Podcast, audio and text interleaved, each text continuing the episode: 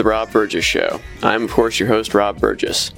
On this, our 61st episode, our guest is Lynn Walsh. You first heard Lynn Walsh on episode 49 of this podcast.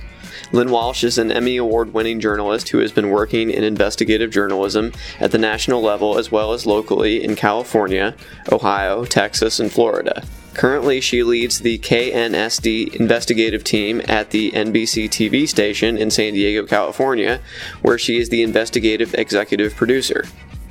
She is the national president for the Society of Professional Journalists and also serves the journalism organization as a member of SPJ's FOI and ethics committees. Lynn was also selected to represent SPJ on the Freedom of Information Act Advisory Committee, where she works to recommend changes to help improve the FOIA process. Prior to working in California, she was working as data producer and investigative reporter for the EW Scripps National Desk, producing stories for the 30 plus Scripps news organizations across the country.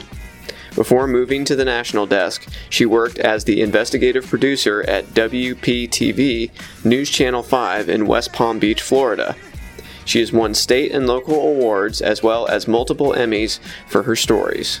She loves holding the powerful accountable and spends more time than she would like fighting for access to public information. Her passion lies in telling multimedia stories that deliver hard hitting facts across multiple platforms.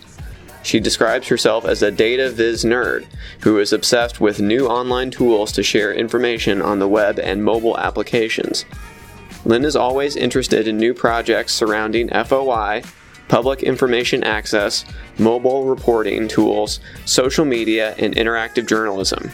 She is a proud Bobcat alumna and graduated from The Ohio University's E.W. Scripps School of Journalism. And now on to the show. Hello? Hi, is this Rob? Yeah. Hi, Rob. It's Lynn. Sorry, I was caught up on the other line for a second. Oh, that's okay. That's fine. I'm glad we finally connected. so, Yes, absolutely. cool. Well, thank you so much for coming back on the show. I really appreciate it. Yeah, and how long? I just want to check timing. I only have to like 11:30. Is that okay? Yeah, that's fine. I'll, uh, I'll that that totally works for me. Um, Okay. so I'll, I'll get right into it then. So you vis- recently visited uh, South Korea. Uh, what was the reason for your visit, and uh, kind of what did you uh, see as the state of the freedom of the press there when you were there? Yes. So uh, I was there um, in South Korea, invited by the Journalists Association of Korea. Um, SPJ has had a partnership with them in the past, where um, similar to like a journalism exchange program, I guess I would describe it, where we would uh, bring journalists from their organization here to the U.S. Um, then some journalists from the U.S. would then um, go to uh, South Korea. They also had a um, journalism conference around that time that they invited us, so we attended that. Um, the prime focus of the conference was talking about and exposing some of the journalists there to uh, what Korea is hoping will become a, a South Korea is hoping will become a peaceful peninsula.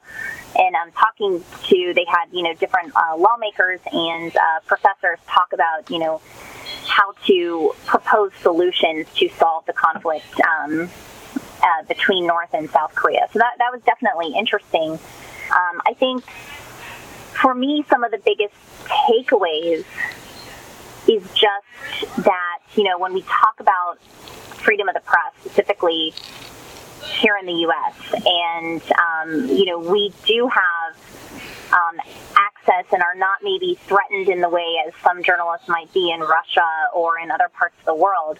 Um, it's still though important that when any little tidbit or any little chance of, of freedom for the press or freedom of speech is taken away, it's so important to fight back because that has just repercussions or possibilities of repercussions all around the world. Um, and it's something that I think talking to some of these journalists, you really realize that even though the U.S. may not be the best um, when it's ranked in different ratings and that kind of thing, um, it really still is considered the gold standard. And if we let that standard fall, it could really be detrimental around the world in other countries. Well, and if other countries see us not holding up our end of the bargain, it makes it harder for people within those countries to advocate for their own rights because they don't have us to point to as an example anymore. So, Absolutely, absolutely. um, but uh, anyway, you also traveled to Israel, uh, and uh, what can you tell us about that experience? Yeah, so Israel was a similar. Um, I was invited to speak at a conference they were having. Uh, they have a conference every other year where they invite journalists from all around the world to talk about freedom of the press. Um, specifically, the panel I spoke on was um, government, friends, or foes. And it was interesting. There was a journalist from Russia there, uh, a journalist from Israel, and you know, to me, it was eye opening because we, again, are in the U.S. dealing with actually very similar issues that they are dealing with in Israel in the sense that their politicians, more often than not, are going straight to Twitter or, in their case, YouTube in delivering their comments, talking directly to the people, which is not necessarily a bad thing. And it's great that, you know, people can communicate directly with these top officials. but what you are seeing, though, is then that the journalists themselves or the public are not allowed access to ask questions. Hmm. Um, they're being funneled through public information officers. They're never, you know, maybe getting straight answers. So very similar issues that we are seeing in the U.S. They are also experiencing in Israel. Hmm. Wow, um, that's really interesting. Um, so in uh, in April, uh, President Donald Trump's chief of staff, uh, Reince Priebus, told ABC News that they are looking at opening up libel laws. Now, I, uh, that's obviously a concerning uh, statement, but at the same time, it's not really that's not really theirs to change. It's mostly court decisions. Uh, am I right? Yeah, so I mean, there are things. Um, it, it's it's an interesting balance, you know, for SPJ because obviously, when we hear things like this or a member brings something like this to our attention, um, you are concerned. It does. You want to raise awareness as to why this would be a, you know, a bad thing to do. Um, you want to talk about the importance of freedom of the press, um, how it is a, a right, you know, that's guaranteed in this country. But also, you want to add the context and not get not get so alarmed or raise the alarm because you want to ask, okay, could they really do this? And if so, what would it look like? Um, and so you want to, you know, explain that and make sure people understand that as well. That they could just be saying it. Um, but I think, you know, it's also kind of like what I was mentioning before. Even just mentioning that, that that's something that someone in the White House wants to do, I think is worth being concerned about if you are concerned about freedoms in this country. Mm-hmm. Um, because the question always is, is, okay, yes, maybe one person or two people or you know, the president maybe cannot do that, but can he put people in power that can do that? Um, will the public think it's a good idea and get behind it and want that to happen? So that's why, even though you don't want to raise the alarm too high because it maybe isn't there yet, you also, though, don't want to just let some of these things that have been said continue to be said and not have anyone speak out against it. Mm-hmm. Yeah, that's very true. Absolutely. Um, so last time we uh, we talked, we talked about the White House daily press briefings, um, and there's been some development since then. Uh, it's come out that uh, Press Secretary Sean Spicer may no longer do those uh, when Trump gets back from overseas. Um, one of the founders of Twitter even suggested that they tweet questions instead of having them. Uh, they uh, Trump said that he wants to just hand out written responses to, to questions instead of having these. What's your response to all that? Yeah, so I think, you know, adding in new ways to communicate is not a bad thing. So let's say if they wanted to do Twitter Q&As in addition to having something in person or allowing journalists access in person, um, I think that's great. You know, adding those that kind of access is, again, it's not a bad thing. I think if you start doing some of this instead of in-person meetings, instead of in-person access, I do think that's where we do have a problem and we do want to stand up and really push back because it's just like with anything, you know. I mean, these are public officials. These are people that are paid for with public money um, through tax dollars. They are people that are making decisions that impact the public. They should um, answer to the public. And for in that situation with the White House press briefing, the people representing the public are the journalists that are then sharing that information with the public in a variety of different ways and forms. And so to cut that access off is basically saying we don't want to communicate with the public. We don't mm-hmm. want to provide that access. Um, and, and we definitely see that as problematic. And again, those meetings themselves don't necessarily aren't necessarily where the big story is. And, and we totally understand that. And journalists you know need to understand that too. What's said in that press briefing is what they want to share with us right? So you have to look beyond some of that information. You're doing more reporting beyond that. But in some cases that may be your only chance to ask a question to any of those top officials because they're not making themselves available um, anywhere else. Hmm. Yeah, yeah, definitely. That's that's true.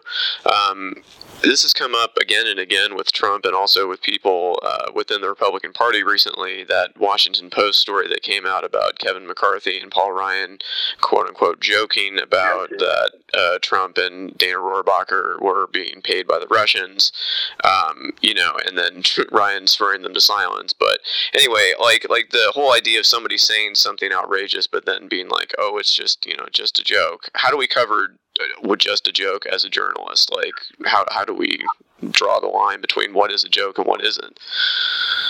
Yeah, I mean, I think that's going to depend a lot on your publication. So if you are a political you know, if you are a white, you know, federal political reporting, that's what you do. So you report on politics, okay?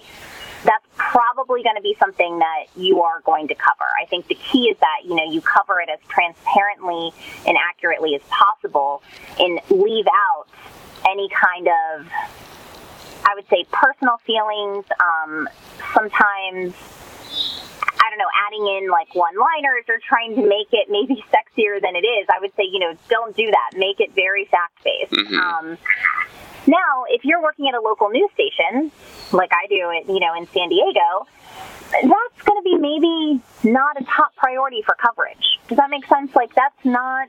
Hmm. We don't cover maybe the the political, and it depends again what the level is. But um, in some cases, if it is just a politician joking about something that maybe doesn't potentially impact where you are, the people you are covering, then you may not be covering it in the same way that a political reporter may. That's interesting. Yeah, I hadn't thought about that, but that's totally true. I can think of a lot of local officials that if they were on a national stage, would, they'd probably get picked apart for every little thing. But um, so, uh, kind of turning to student journalists, uh, there's been, of course, a lot of controversy about free speech on campus. Um, we've had some incidents where um, student journalists have been stifled. There was uh, that professor at the University of Missouri that was fired after she tried to you know sic people on the press and you know there was uh, the uh, on the other side of the political spectrum on the conservative side there was a journalist in the uh, Portland Vanguard uh, that was fired for tweeting a video of a Muslim Muslim panelist saying apostates would be killed in some Islamic countries.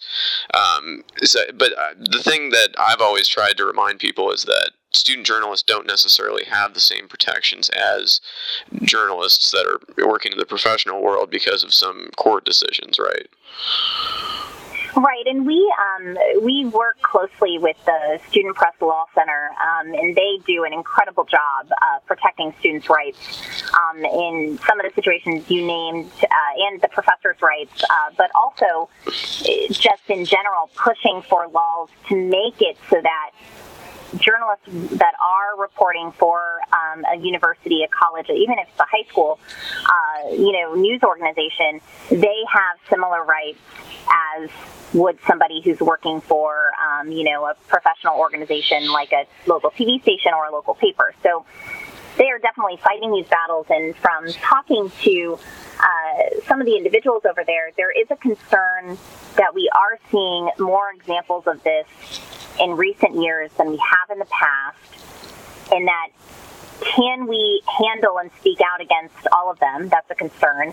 And if we can't, um, if some of these slip by and become, you know, standards, or if new laws are created, um, it could be very detrimental to the freedom of the press on these campuses um, and, and sometimes in these high schools. So it definitely is a is a growing concern um, that I've heard, especially from people who are you know knee deep in all of it.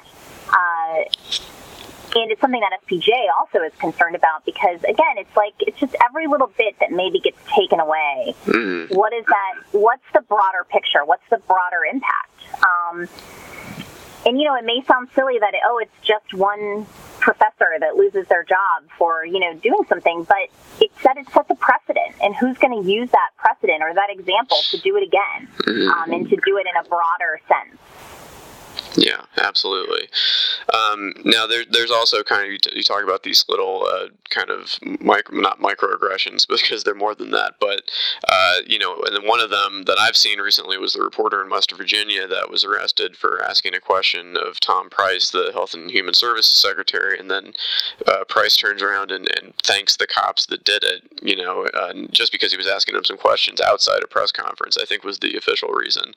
Uh, and then there was a uh, CQ roll call reporter that was pinned to the wall in the FCC meeting for doing pretty much the same thing. Um, I mean, obviously, the, those are both alarming, but how do we kind of assert our right to ask questions in a public forum without it being a, a press conference? Because, I mean, as journalists, you're allowed to ask somebody a question in public. It's just, it's allowed. So. Right. Yeah, I mean, I think, you know, the first thing that we can do is one, support these journalists who have found themselves in these situations. And that's something that the Society of Professional Journalists is doing. Um, you know, the National Press Club has really jumped in uh, and sort of led the fight uh, for uh, the gentleman there with the FCC issue. um, and you're seeing other organizations as well, the Committee to Protect Journalists, um, Reporters Committee for Freedom of the Press. So we're really all trying to work together that when we hear of instances like this, that we get involved as early as possible, and whether that's you know funding their legal fight, um, trying to push to get charges dropped, bringing it to the attention of the public. I think, and as journalists, you know, we need to support them as well by sharing those stories, talking about that. Um, just, you know, if there aren't instances like this, I think it's always good to make sure you know your rights and to, you know, professionally and respectfully, um, you know, make sure that you're sticking to those rights. And if, even if it's just a simple thing like you're on a public sidewalk or yes, you're in a public building with a camera, um, you know, if that's something that that in your state, and you know, sometimes city and state laws are different, um, but if it is something that is legal, that you stand your ground on it. Because I think if we let them sort of take that away when it's something that is legal, they think they can then do it the next time. So we need to make sure we are educating ourselves. Um, the only other thing, one thing that I'll add about it is, unfortunately, I think we're finding ourselves, journalists are finding themselves in these situations where they are having to talk to people in hallways or talk to people as they're walking into a meeting or leaving a meeting more and more because it's harder than ever to get these individuals on the phone. So you have public information officers, you have spokespeople, and you have just an increase in staffing. And there have been different studies that have been done that show how many people are going into being hired in public relations positions um, versus journalism, which is going down. And so you're having to be funneled through five and six people in an office, and you can't even get the mayor on the phone. So then you're forced to show up to get a question answered from the mayor, um, you know, at one of their public briefings. And you hmm. might have to catch him or her going in or out of the meeting. Mm-hmm. And it's not an ideal situation for anyone, um, but it is a situation that we, unfortunately, find ourselves in more often than not. Yeah, absolutely. Um, now, uh, I know our time grows short here, and uh, I didn't get a chance to ask you this last time, but what music have you been listening to lately? What music have I been listening to? Um, that's a good question. I I actually have been turning on my Pandora Enrique Iglesias station nice. lately. Um, I know. Uh, I I really like pop music. So, yeah. Uh, that's that, that's a station I've been listening to a lot. He's coming to San Diego here in uh, in October. Um, but also, I don't know why it, it sounds kind of random, but our station here in San Diego is going. We're uh, combining with the Telemundo station, so Spanish language. Oh, so great! I just have felt I felt the vibe in the newsroom, so I kind of turned to one of my favorite um, Spanish artists. Yeah. So, and awesome. I don't speak Spanish, but I enjoy the music. Oh, absolutely, cool. Well, was there anything else I didn't ask you about uh, that you want to get in there before we go? I don't think so. I appreciate you having me on, and I'm sorry we had a limited amount of time, but I appreciate it. That's okay. I really appreciate it, and uh, I'll talk to you again soon. Okay, cool. Sounds good. Bye. Thanks. Have a good day. Bye.